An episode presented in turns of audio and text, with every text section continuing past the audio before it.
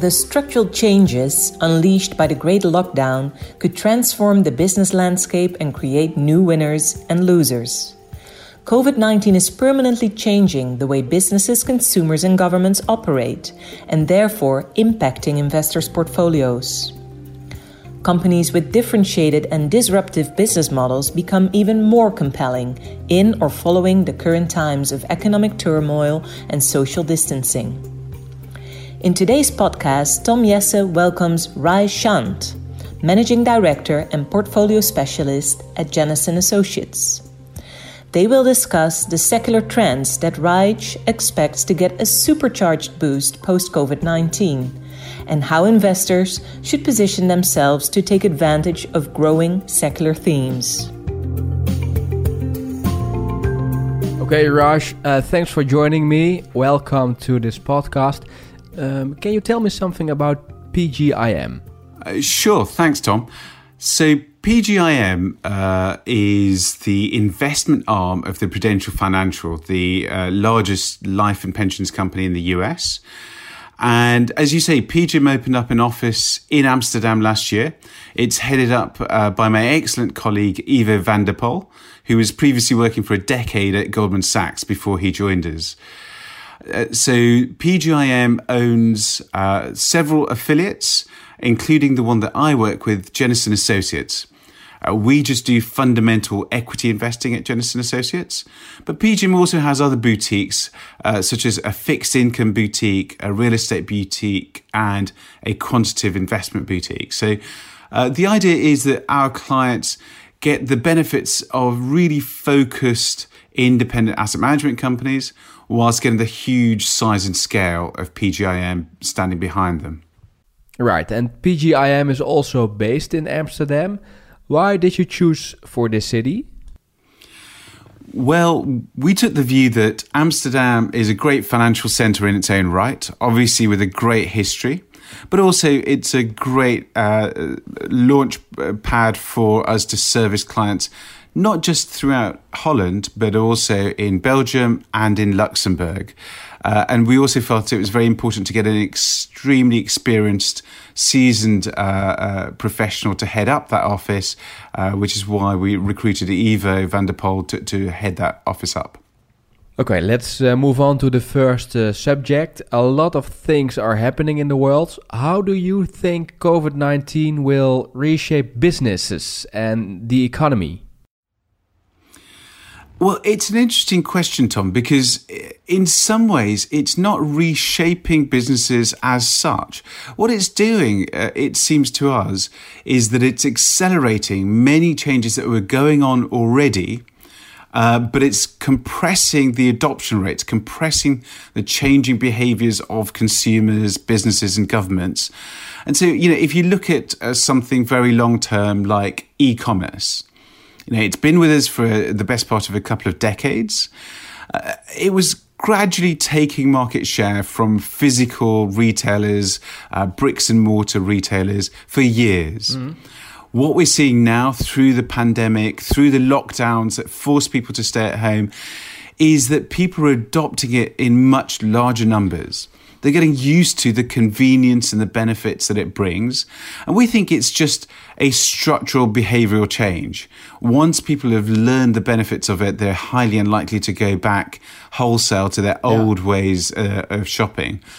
So, you know, that's just one example, but whether it's streaming of entertainment or online payments, uh, we think what it's doing is it's accelerating trends that are already gradually uh, taking place anyway in the years leading up to this episode. Yeah, and there's also one important question: Who are the winners of this uh, crisis? Are that the uh, do you think disruptive businesses? Yes, to the extent that they are companies that were already reimagining uh, the ways that we live and work. So let's just take some of the same examples I just mentioned with e-commerce. You know, it's not just about Amazon here in Europe or in the US. It's also about Alibaba in China. It's about Mercado Libre in Latin America these companies were steadily disrupting the physical retail sectors offering consumers more choice, often cheaper prices, mm. and better deliveries and more fulfillment. So more convenience and more choice and better value. Mm. That's a really hard combination to beat. So they were disruptors to begin with. And what's now happening is that we're seeing, for instance, especially in Latin America, rates of change in countries like Mexico and Argentina, the likes of which we've never seen before huge mass adoption of, of their e-commerce platforms. So yes, they are disruptors, but they were already growing very successfully coming into this uh, pandemic and the lockdowns. And we think that their structural growth rate and the total addressable market for them has grown substantially during this period. You are mentioning new companies, but let's take a closer look to the old companies. What does the crisis mean for these companies? Well, of course, um, you know, the, the negative side of that is that uh, let's take, for example, staying with that retail consumer discretionary space, it's very hard for a, a, a physical retailer that doesn't have any online presence to keep up. Uh, even if that retailer has moved to uh, selling more and more online, again, that physical presence that's had to be shut down.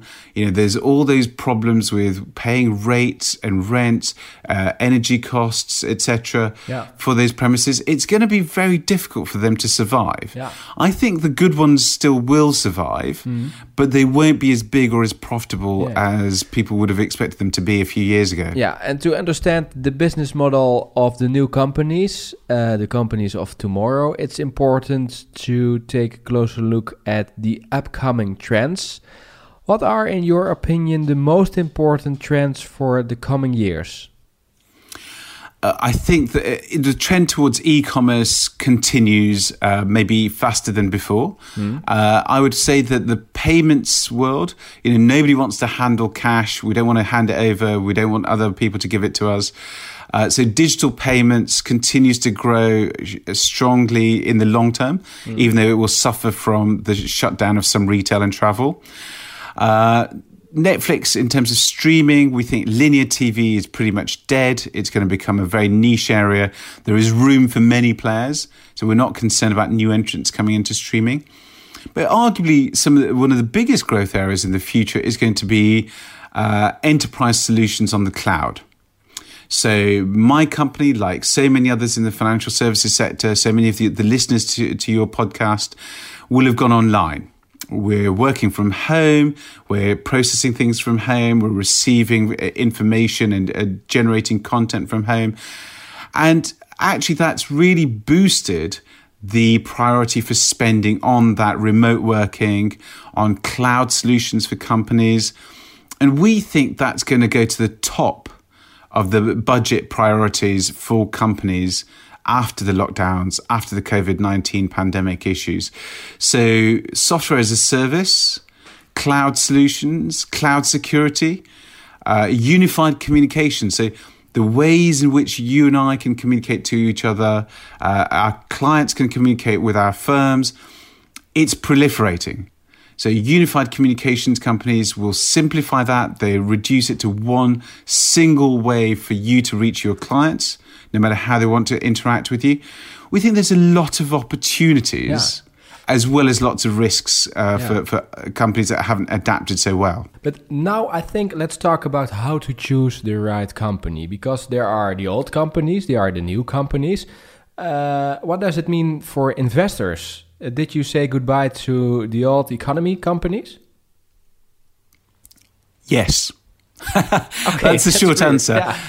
So, you know, let's just think about this. Uh, so, I, I, often get investors just try, uh, saying to me, well, the value space in the market looks really cheap. So, it's probably worth just spending a moment or two thinking about that in more detail what is the value space of the markets really consist of?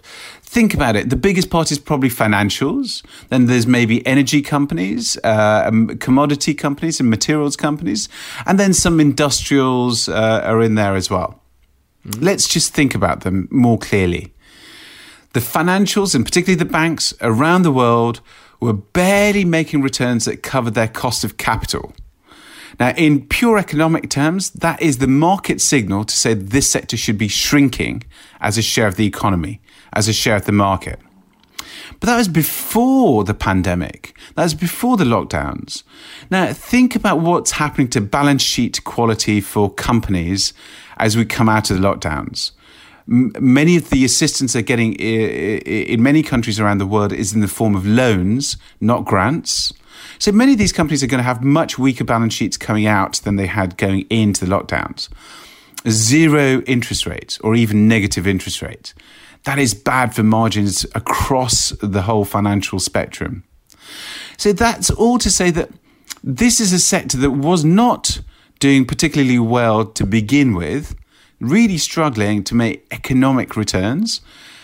Uh, how is it going to generate sustained returns for investors after the lockdowns end? We just can't really see sustained outperformance for that sector. Maybe a week or two, maybe a month or two but really hard to see. And it's similar for commodity companies and industrials uh, that, that are relatively undifferentiated. They were struggling to make returns above their own cost of capital before the lockdown.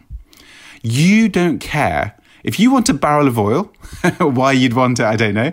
You don't care if I bring it to you or somebody else brings it to you. It's just a barrel of oil. I am an undifferentiated producer. I can't make much of a return on that. I can't charge you a premium on that. Mm. So across this space, we think prices are very low, but it's hard to think that value is particularly good. If they can't generate a return much above their own cost of capital, how are they going to generate attractive returns for anything like the medium term for their air investors? We don't think they can. Mm. So, what we believe in is very focused portfolios really trying to uh, highlight and isolate those areas of structural growth. And we have zero presence in energy, in materials, in those undifferentiated industrials. And most of the time, we find it very hard to find growth in uh, the financial space as well. Yeah. Structural growth. Yeah. How important is active management in the, uh, you called it focus portfolio? Uh, we think it's essential. So, really, you know, when you're starting with a universe of thousands of companies, as you would do with a global strategy, uh, and indeed with an emerging markets or a US strategy, there's actually thousands you can invest in. The truth is that the vast majority of those companies are very ordinary. And they're making something just above or potentially just below their, their cost of capital. They can't actually innovate, they don't have any secular growth. So the starting point has to be to eliminate the vast majority of companies. Only then can you start looking for companies that are attractive with some kind of top line growth. But even within that, in a passive approach, you know, if you say a growth factor approach, what you're looking for is three years of sales growth or earnings growth. But if the oil price is going, going up or the copper price or the coffee price is going up, you could get three years of growth and those companies would be included.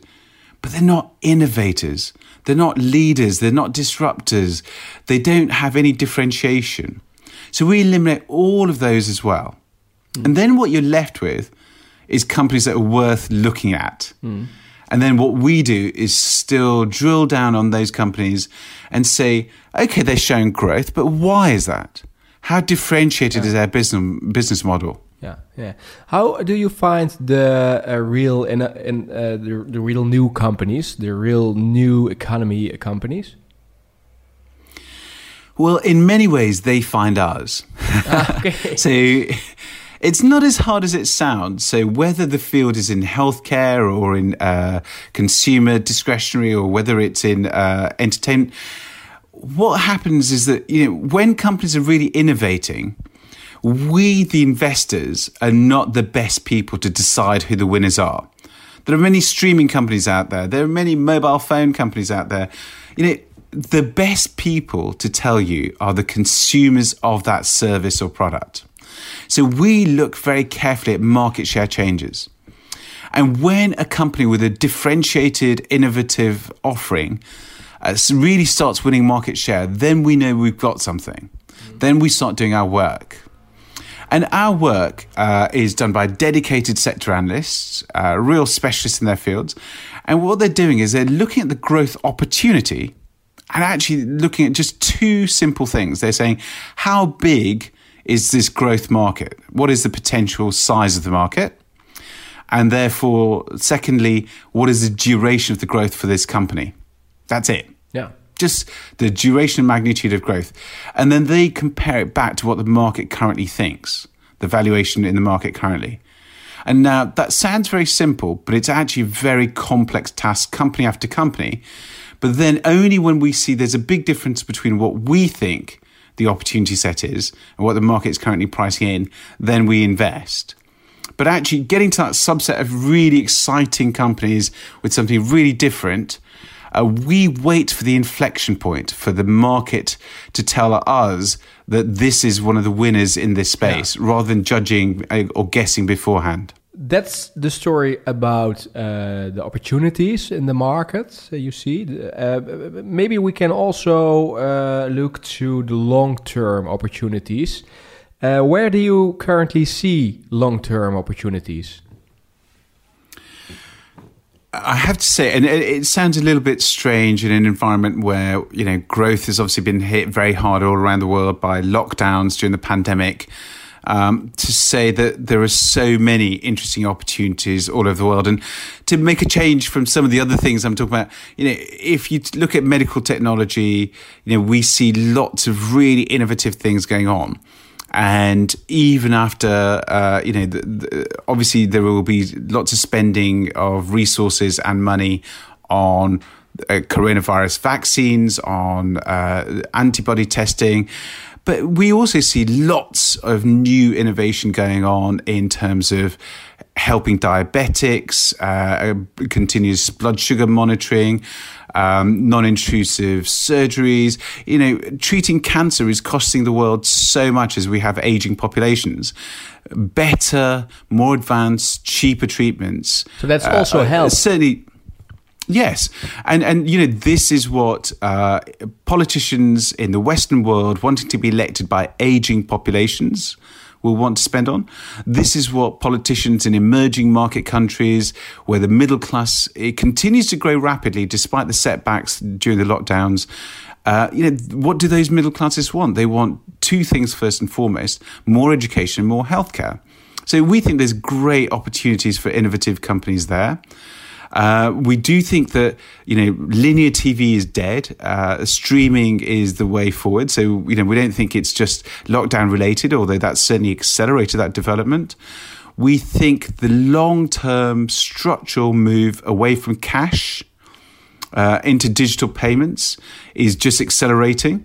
So, you know, this is not a new story. It goes back decades, but it's accelerating all the time. Mm. And there's still a long way to go before we get there. Mm. Mm. So um, are, yeah. software. Yeah, so, sorry, I was going to say um, so the, you know, there's uh, the software as a service. I don't know about the companies that many of your uh, podcast listeners will uh, be in, but my company is continuing to work fully functionally. Um, myself, with my colleagues in America, with my colleagues in Holland, uh, we, you know, we're working seamlessly. And what we found is that what works best is all those applications that are based in the cloud. And so, you know, there's a huge amount of development that can still go on in terms of moving key applications from host servers that are owned by the company to those that are on the cloud. And that requires eh, other companies to help you to do it. Yeah. That requires other companies to help you to protect you to do it. So there's lots of opportunities going on in lots of different fields. Yeah. So uh, uh, I asked you the, the question uh, at the start of this podcast, but uh, I will, will ask it again because there are also um, a lot of opportunities for new uh, tech companies. So when you when we start a new tech company company today, it's not too late to enter the market, isn't it? If you believe that there's only a limited sum of good new ideas, then yes, we may be to, uh, with each good idea that comes to the market and becomes successful, then there's less ideas for us to discover. If, on the other hand, you're more optimistic about human nature and humankind, as I am, as we are, then you'd think that there is almost no limit to the ingenuity of human beings. Now, that actually is a great way to uh, look at the long term future right? So, you know, we didn't become more prosperous, able to provide more food for more human beings around the planet, more medicines with more life expectancy. We didn't do that because there was more new things in the world. We developed our knowledge and we understood better how to organize ourselves and organize the resources available to us. Mm. Now, you know, we moved from being nomadic to being settled and farming, from agrarian societies to industrial societies, and from industrial society, we're moving to the information age. We're learning with information and digital technologies how to organize the existing resources of the world better, more efficiently, to do far more with far less. And surely, if we're going to move to a more sustainable future, if we're going to have less pollution, if we're going to have less uh, uh, heavy industries pumping out uh, pollution into the soil, into the water, into the air, we need to adopt new ways of doing things. There is no end of new opportunities for companies to help other companies do that. So I look forward to the future. I think, you know, 10 years from now, there'll be far less of the heavy industries. There'll be far less pollution of the groundwaters in developing countries, far less uh, pumping pollution into the air, and far more. Uh, you know, really clean technologies, doing far more with far less. Mm. So that really requires us to keep coming up with new ideas, yeah. To keep financing those new ideas, to keep scaling those new ideas. And you know, that's the kind of companies that we try and look for in our growth strategies. Mm. Very interesting. Okay, Raj, uh, I would uh, thank you for sharing such a nice and interesting insights. Thank you for having me. Thank you for listening to a podcast about the winners and losers in a post pandemic economy. This podcast was offered to you by PGIM, the global asset management business of Prudential Financial Inc. For more podcasts, please visit the website of Fondsnews, fondsnews.nl forward slash podcast.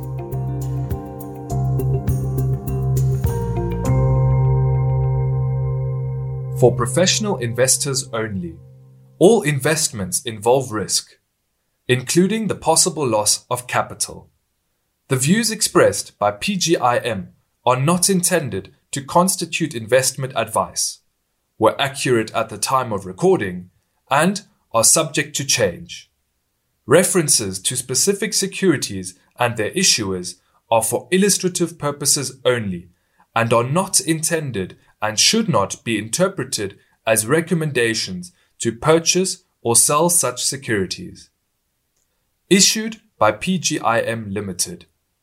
PGIM Limited is authorized and regulated by the Financial Conduct Authority of the United Kingdom with firm reference number 193418. PGIM Limited is authorized to provide services or operate with a passport in various jurisdictions in the EEA. Prudential Financial Incorporated of the United States is not affiliated in any manner with Prudential plc Incorporated in the United Kingdom or Prudential Assurance Company, a subsidiary of M&G plc Incorporated in the United Kingdom.